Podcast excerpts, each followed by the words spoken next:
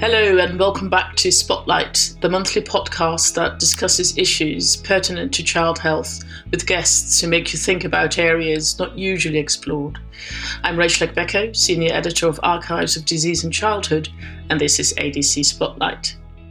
Today I'm joined by Dr. Alice Lee and Professor Ian Sinha, both at Alder Hey Children's NHS Foundation Trust and the University of Liverpool. Alice is a paediatric registrar and clinical innovation fellow, and Ian is a consultant in paediatric respiratory medicine. Welcome both. Thank you. Thank you. So, today we'll be talking about your paper, Child Poverty and Health Inequalities in the United Kingdom A Guide for Paediatricians, which was written by yourselves and co authors Camilla Kingdon and Max Davie, both at Evelina London's Children's Hospital, and Dr. Daniel Hawcutt at Liverpool University before we dive into the paper, maybe it would be good to start with noting that child poverty and health inequalities are a worldwide problem. And every nation state will have within their borders children living in poverty, and as a consequence, would be unable to achieve their potential. Globally, it's not as bad as it has been, but it was pretty awful to start with. Although I'm laughing, it's not not a good thing, and we're not where we would like to be. So, Alice, that brings me to you and ask you what, what's the aim of your paper? I guess from from our point of view, there are probably three main aims, and as you just said, I think child poverty, especially when I've been through training, you think of child poverty as being in different countries not the UK, and did some teaching recently and typed child poverty into Google Images, and it was either Victorian era Britain or you know places like Africa or Southeast Asia. So one of it was to try and highlight how much of a big issue this is in the UK and what we're facing here. And then the second aim was to kind of explain to pediatricians just how important childhood poverty is to our everyday lives and how it is pervasive and impacts every aspect of a child's health and well-being and every single child that we're seeing. And then the third aim really was to provide kind of a framework to understand how poverty impacts child health and impacts our jobs as pediatricians and really importantly as well to empower pediatricians to have the tools to tackle that at many levels. Mm. I think that, that that's exactly right. And our thinking on this coincided with the leadership at the Royal College thinking about the same thing. And I know Camilla Kingdon, who's our president of the RCPCH, was very keen to develop a toolkit for that very last point that you've said, you know, how do we translate this into something tangible for, for people to do on the shop floor? Uh, and this paper really accompanies that toolkit. So things are timely at the moment. Everyone seems to be moving in the in the same direction, and there's more of an acceptance of of the impact that poverty has on child well-being and opportunity. It's quite sobering to think that we're talking about childhood poverty in the UK in 2023, uh, and rather than just hand wringing, the the paper tries to go from okay, so this is not a good place to be and what can we do about it? But it might be good first to say a few things about poverty. So, how do we understand poverty? Yeah, so the issue is in the UK is that there's many different ways of understanding poverty, and different organisations will use different ways as well. So that's why in this paper we try to focus on the fact that actually the overarching issue with poverty is that a family do not have enough money to participate in society and to meet an acceptable way of living as deemed by their society. I mean, I don't know if it's within the realm of this podcast to talk a little bit to help pediatricians understand when, you know, governments talk about relative low income versus absolute low income and how other organizations like the, the Rowntree Foundation talk about minimum income standards. I think so. I think it's I think it's helpful to to to have a bit of an idea because as you as you allude to, sort of politicians might use uh, words as poverty. Poverty is depicted differently on the internet as uh, you know, a quick Google search, as you just outlined. But how in the context of health professionals dealing with yeah. children on a daily basis. So, uh, and wanting to do something about it. What is the it? Yes. Um, so, kind of the UK government will look at absolute and relative low income. They don't actually call it poverty as well. And so the relative low income is a family who's earning 60% less than the median income for that year. And absolute low income is immediate 60% less than the median income of a baseline year, which is usually about 2010. And those different definitions will give you different numbers year on year. So, for example, this year or the past couple of years, the UK government have just put out a, um, a report back in April actually, because of things like COVID and the cost of living crisis that has impacted everyone's real wage and everyone's real income. The relative low poverty numbers aren't really going up. And in fact, during COVID went down because your highest earners were earning a bit less and your lowest earners, especially with the £20 um, universal credit uplift, were earning a bit more. But then if you then look at the absolute low income numbers, they've shot up because actually just because we're all feeling the squeeze doesn't mean that people living in poverty aren't feeling even more of a squeeze. So if you use the absolute low income numbers from 2021 to 2022, an extra 800,000 people were living in poverty in the UK. And obviously, that's just looking at numbers. And as we've alluded to before, poverty is all about do you have enough money to participate in society? Which is why it's really useful to look at other definitions, such as the minimum income standard, which is set by you know a citizens committee of what's the bare minimum you need to earn to be able to effectively participate in society so not just pay your bills but can you afford to buy your children's schoolwear and can you afford you know school trips and stuff like that? And that's a much more kind of holistic way of understanding the the barriers that people face when they're living in poverty. Another way that you'll probably see especially in research when we're looking at poverty and deprivation is the indices of multiple deprivation. So they look at kind of neighborhood level deprivation and similarly it gives a bit more of a holistic outline of deprivation than just looking at income because it looks at crime rates, it looks at employment rates, it looks at education rates, but that's much more of a neighborhood level rather than an individual in your house, how are you coping level. Mm, thanks, Alice. Ian, did you want to come in on that? Yeah, I think you, you and Alice have both raised a really important point about our perception of poverty in the UK. And one of the things that has struck many people is that we, we consider the UK as a rich country because comparatively it is. You know, our, our sort of levels of, of wealth across the country are, are, are the sixth highest in, in the world. But when you look at poverty, it's important to consider inequality. So we are a rich country, but that wealth is not equally distributed. So the 100 richest people in the country who are on, you know, the Times rich list, the top 100 people own the same as the poorest one third of the country, the poorest 19 million people. So the wealth in the UK is very unequally distributed. And, and obviously, children will face the consequences of that. And, and globally, the picture is even more stark. So the richest 22 men in the world own the same wealth as all the 325 million women living in Africa. So there is wealth in the world and there is wealth in this country, but it's very unequally distributed. And the UK has a very high rate of that inequality. So we are a rich country, but with many poor people living within it. Thanks for mentioning that, uh, Ian.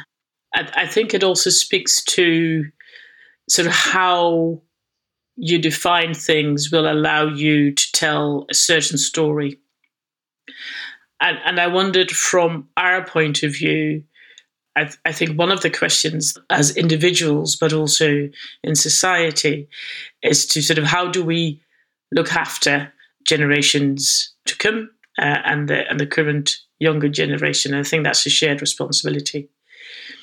So having these stark inequalities, in my opinion, is a choice of society. It does not need to be so. It does not need to be so that there are children in the UK, let's focus on that for now, that are unable to achieve their abilities, their potential. And so I'm delighted that as a society, we seem to be moving towards being able to talk about it.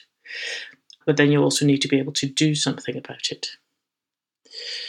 When we were talking just now about how do you define poverty, is that really a helpful question? Or, or would the question be more how do we ensure that the children's needs are met in this country? It's a very good question, and I'll answer some of it, and then I'll hand over to Alice because she worked with Professor Sir Michael Marmot last year to write a report on fuel poverty that, that, that was very important. And one of the things which is very clear is that we should be moving towards proportionate universalism, and I'll, I'll let Alice sort of talk through talk through that. You're, you're exactly right about how do we look after children, how do we prepare the world to be a place where they can survive and thrive and fulfill their potential. And for me, one of the key things that is a barrier and a problem, you know, focusing on the UK and, and wider and for many countries, is that we don't revere children the way that we should. Uh, you, you know, for many of us who listening to this podcast, children are like the most important thing in the world by an absolute mile, and you know the only ideology which is important is that children are top of the list. But this isn't reflected in, in policies, it's not reflected in how we invest in our children. There are strong arguments that we should be focusing on children. There are strong health arguments in the sense that if we think through adult diseases that are causing problems and reductions in life expectancy, most of these you can trace back to things that went wrong in the early years or even antenatally particularly in the respiratory sort of system, we see that diseases of adults are basically diseases of childhood that manifest in adulthood. So there is a health argument for investing early in children, and there are strong economic arguments for investing early in children as well. And the Nobel uh, Prize winning economist Heckman has, has discussed this and, and shows that you get your biggest bang for your buck by prevention. It's better to keep up than catch up there are strong moral arguments for investing in children. There are strong, basically, there are strong arguments, whichever way you look at it, to say that the way that we focus our priorities in this country are that children are not top of the pile. And alongside that, women are not top of the pile as well. And obviously, children and women come together. And so, if we are going to start to address what happens to children, we need to make sure that, that, that, that we address what happens to women and pregnant women and around the time of birth as well. I think the, the, the second problem that we've had, which you've alluded to already, this idea that it's good that we are now talking about this, is that when we think of children in poverty, we still see poverty as a thing of huge stigma. And you were quite right to say that poverty is not a natural thing, it's a man made artificial construct. We choose not to prioritize children, we choose not to end child poverty. And so if we are going to start to address these things, we need a much a much wider approach to both of these problems and we need to accept that these are things that we can overcome. I think in terms of the question about whether we focus on children or children in poverty, I think the answer is both. All children are special, but when we look at health inequalities and mortality inequalities and educational inequalities in the UK, uh, we see that some children are more special than than others. So it's it's a case of raising the bar in general, but also making sure that all children have a good uh, a, a good shot at it and a good chance to to achieve. Uh, and in order to do that, we must remember that whenever we do good things or, or aim to do good things, there's a strong chance that the people that are most in need of benefit of those things are the people least likely to benefit. And that, in essence, is the inverse care law, which is very well described and which Alice touches on in the paper. Mm, thanks, Ian. Alice? I mean, Ian said that really well. I think as he mentioned, I think a lot of our conversations revolve around the fact that there is a moral imperative to protect our most vulnerable children. But a lot of organisations outside of healthcare take on that responsibility of advocating for the moral imperative really well. And what we really bring to the table as paediatricians is on top of that moral, moral imperative is to say that, you know, in every aspect, in every way you want to measure how well our society's doing, it's really important to deal with child health and specifically child health inequalities. It's going to make the biggest difference throughout those individuals' um, whole life courses as well.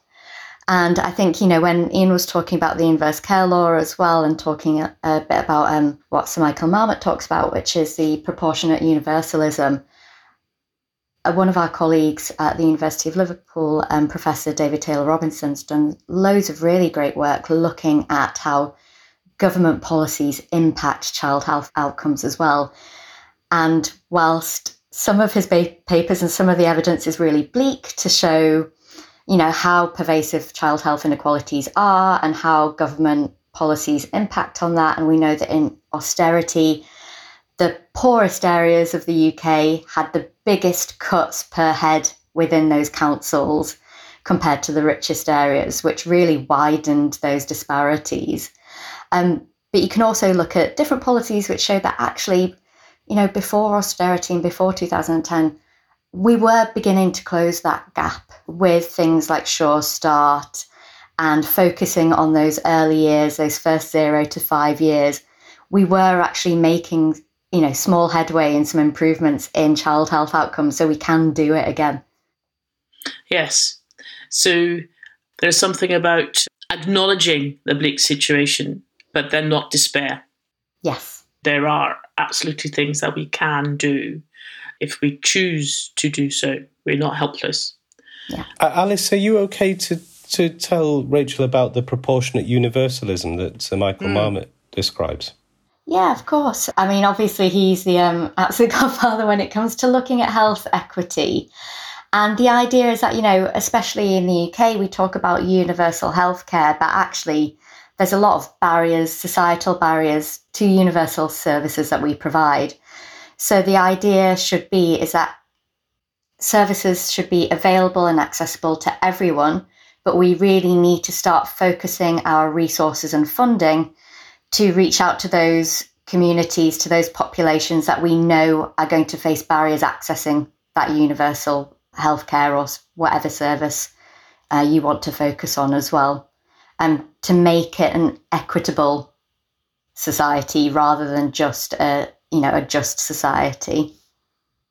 Ah, so well, we could go into equi- differences between equity, equality, and justice. Yes, I just wondered whether we could go into some nitty gritty in terms of numbers.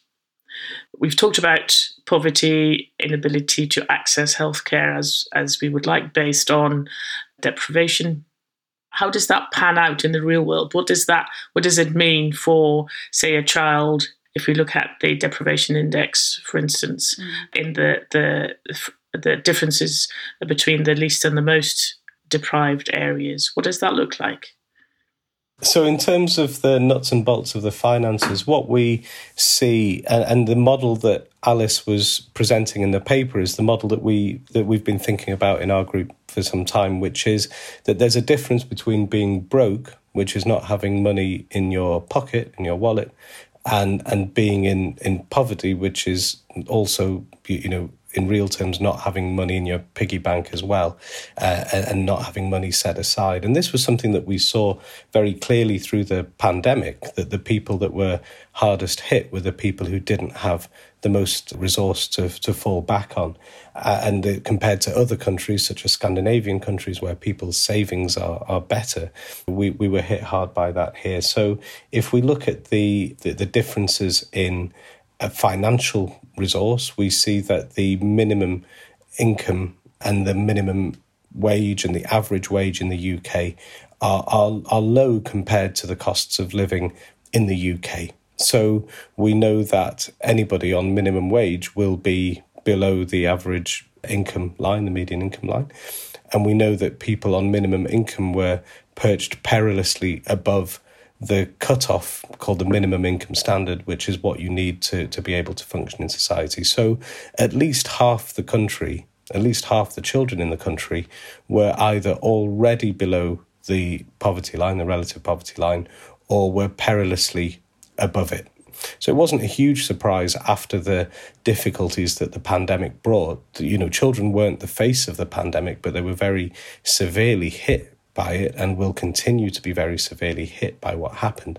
And it's no surprise that they lose out a lot because after the recession in 2008, the bankers' recession, we found uh, in a report by UNICEF, we found that children are the age group that are most likely to fall into poverty after economic recession and at times of geo financial difficulty. So more children have fallen in, and that probably translates to around one in three children below the relative poverty line across the UK.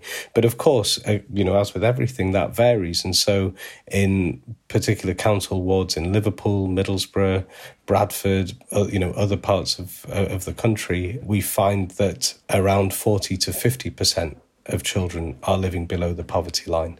So that probably translates to around 6 million children in the UK.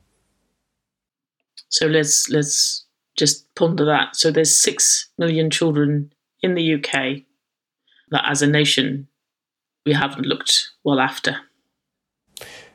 At least, but also we know that children who aren't necessarily below that threshold are perched above it, and so families are having to make choices. Families are having to uh, to cut in areas in order to just get through the day. We've you know we we talk in the paper about the the, the drivers for poverty and why families, particularly mothers, but families with children, are at risk of poverty. And one of those things is the cost of living, which is all over every newspaper in the in the country uh, at the moment and has been for the last couple of years. But even pre-pandemic, we were seeing that in order to feed your family according to government guidelines, it costs 72 pence out of every pound in your pocket after you've paid for accommodation. And in Alice's work with uh, Sir Michael Marmot last year, she found that it costs 72 pence out of every pound to, f- to, to heat your home if you are in the poorest decile. So in the least affluent, the most deprived decile, what we're seeing is that we're asking people to pay £1.44 out of every pound in their pocket just on heating and eating. So something has to give.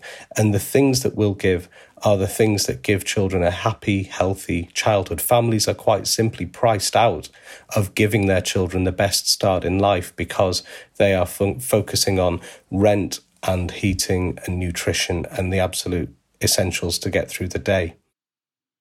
That's well away from, I think, what the Joseph Rowntree Foundation identified in 2022 uh, that the minimum income standard for a couple with two children would be £43,400. Mm. And I think, you know, when you read that number, you think that's quite a high number. And that brings back to what Ian was saying is that in comparison to so many other countries in Europe, we make having children just so expensive, completely, you know, unaffordable, and it's the children themselves that that suffer from that as well. They, they do, and we're hearing stories. I mean, you know, we, we have the honor and the privilege of, of working with people from all different works of life, um, and we. I'll never forget the story that a dinner lady told me. We, we see dinner ladies as being that kind of interface between children, deprivation, nutrition, and educational ed, uh, attainment. You, you, know, the dinner ladies are, are absolutely crucial. And we're hearing stories from them about children who aren't eligible for free school meals or don't have enough money on their on, on their card and they have to make choices at the till and uh, at, at, at, school and they have to put things back on the shelf or they're or, or they're told that they can't have their meal that day. And that's one level that hits you, you, know, right between the eyes. That's, the, you know, the idea of these children just slinking away without something to eat. You know, there is no leveling up that can happen when their children are spending half their school time, you know, hungry. But the other thing that comes from that is that children themselves have recognized this as a problem. So there are many stories of dinner ladies looking out over the canteen to see children sharing their portions with each other. So the kids get it. The kids understand that this is uh, uh, an unjust way for, for, for children to go through life. And we need to catch up. We need to be developing policies around universal, healthy, free school meals. We need to be developing policies even younger so that we can ensure that children going to reception are less likely to be uh, obese than they are now. The obesity epidemic is is hitting the poorest communities far harder than it's hitting the rich communities, and the children can see this is happening, and yet our policies haven't caught up. Mm.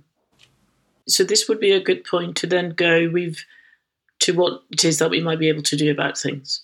Could you start outlining at the as you did in the paper, which levels could we as health professionals intervene what what is our role here? So we talk about incorporating child health inequalities to every aspect of providing your your health service from boardroom to bedside. Every single step of that is just as vital as the next one. So in terms of boardrooms, making sure that everyone is represented at the highest echelons of healthcare employment as well to advocate and to empower for different communities to have their voices heard when we're making decisions. And we talk a lot about the fact that the people with the money when we're dealing with these problems are often the people furthest away from the problems. So it's trying to readdress that imbalance within our hospitals or GP practices or wherever you work. And then the second thing is to work with communities and gather data, gather evidence. We've talked about the moral imperative, we've talked about the medical and the economic imperative. And I think a lot of the times we speak about is to provide evidence of what is happening. So, looking at your own communities, looking at your own practices, making sure that you're gathering that data about where people are coming from and their journeys through their healthcare system as well is really important. And then we look at training the next generation for healthcare professionals, medical students, trainees, making sure this is incorporated into every syllabus so that, you know, you're not getting to, you know, so it's not just the consultants who have got the time to look into this and read about this. And this is a fundamental aspect of providing healthcare service. And then the fourth aspect is advocating for our fa- patients as well and addressing those root causes of why health inequalities happen. Because, as you know, the example that Ian just said about the kids sharing their food in the in the dining room at school, as a healthcare professional, you can support that family to sign up to healthy start vouchers, you can support their nutrition, you can get them a dietitian. But actually, if you're not giving that family enough money so that their kid can buy food at the lunch canteen at school, it's just going to be a sticking plaster what we do. So we also really need to advocate for change at higher levels as well. Mm. Uh, Alice, in the in that third domain which you said, which is about developing services that reduce inequality and not widen inequality. We we've got some good examples of things that we've set up that you're involved with, like the Clean Air Clinic and the Parent Champion process. Yeah, yeah. H- how have you found those? Absolutely great. Yeah. So my entry point into working with Ian and my fellowship was working with parent champions in the community. So it was an NHS England funded project with the you know, the impending bronchiolitis surge that we were all worried about after the relaxation of social distancing with COVID. And trying to address those inequalities, we know that the poorest children are hardest hit with bronchiolitis and more likely to attend healthcare services and require hospitalization with it as well. So it was once again, trying to bring the money to the people who are facing the problems. So we hired 10 really great mums who had utilized children's centres themselves, who were from the communities we were trying to reach, and working with them. So we had, a, you know, training them about everything about respiratory health and bronchiolitis, and then them are training us about all of the issues that their community are facing, which will contribute to respiratory health inequalities and how to tackle those as well. So these parents work in children's centres, they're meeting families every single day that we as medical professionals would just never reach. And as well as educating and empowering families on respiratory health, they've also got training so they can educate and train on breastfeeding, smoking cessation. But just as importantly, they have links to the Citizens Advice social prescribing scheme. They can refer directly to them. They've had training from Shelter, they've had training from Energy Action. So dealing with all of those wider, well, I say wider determinants of health, but we they're more accurately the core determinants of health to really go into the communities and address the, the inequalities where they're happening as well as just at the hospital. And then on the hospital side of things, I am lucky enough also to work with Ian in his clean air clinic where we receive referrals from health visitors, GPs, healthcare professionals in the hospitals where they're seeing children with respiratory symptoms where they think that their environment is a significant contributor. So, a lot of the work that we do in the Clean Air Clinic is really focusing on the housing that a child lives in and the environmental pollution that that child is exposed to on a day to day basis, and to understand exactly how much of that is contributing to their respiratory symptoms and really importantly, what can we do about it as well? And we know that renters in both housing association and council led renting or private renting are at highest risk of facing those um, issues with housing, with mold and damp and cold temperatures, as well as more likely to live in areas of high outdoor air pollution as well. So, working with councils and housing associations as well to ex- educate them like, this is how your building is damaging this child's health, and here is what you need to do. I was just going to comment on that, Alice. So that it's it's about dialogue and co-design mm. rather than doing onto people. Um, that you know, however well intentioned that might be, in part yeah. is getting uh, away from our desks and and having dialogues with people who can who can help us try to yeah. help with these inequities. I think as healthcare professionals, we're we're relatively late to the party in addressing those determinants of health that that sit in the community. And actually, if you go out and speak, you know, visit those communities, speak to those communities, you actually learn about all the different organisations who are already doing amazing work trying to tackle these these social inequalities. And there's a lot to learn from them. So that's one end of the spectrum. The other end is we talked about this is policies. Whose job would that be? So, so, so we try and be apolitical when we talk about child poverty as health professionals.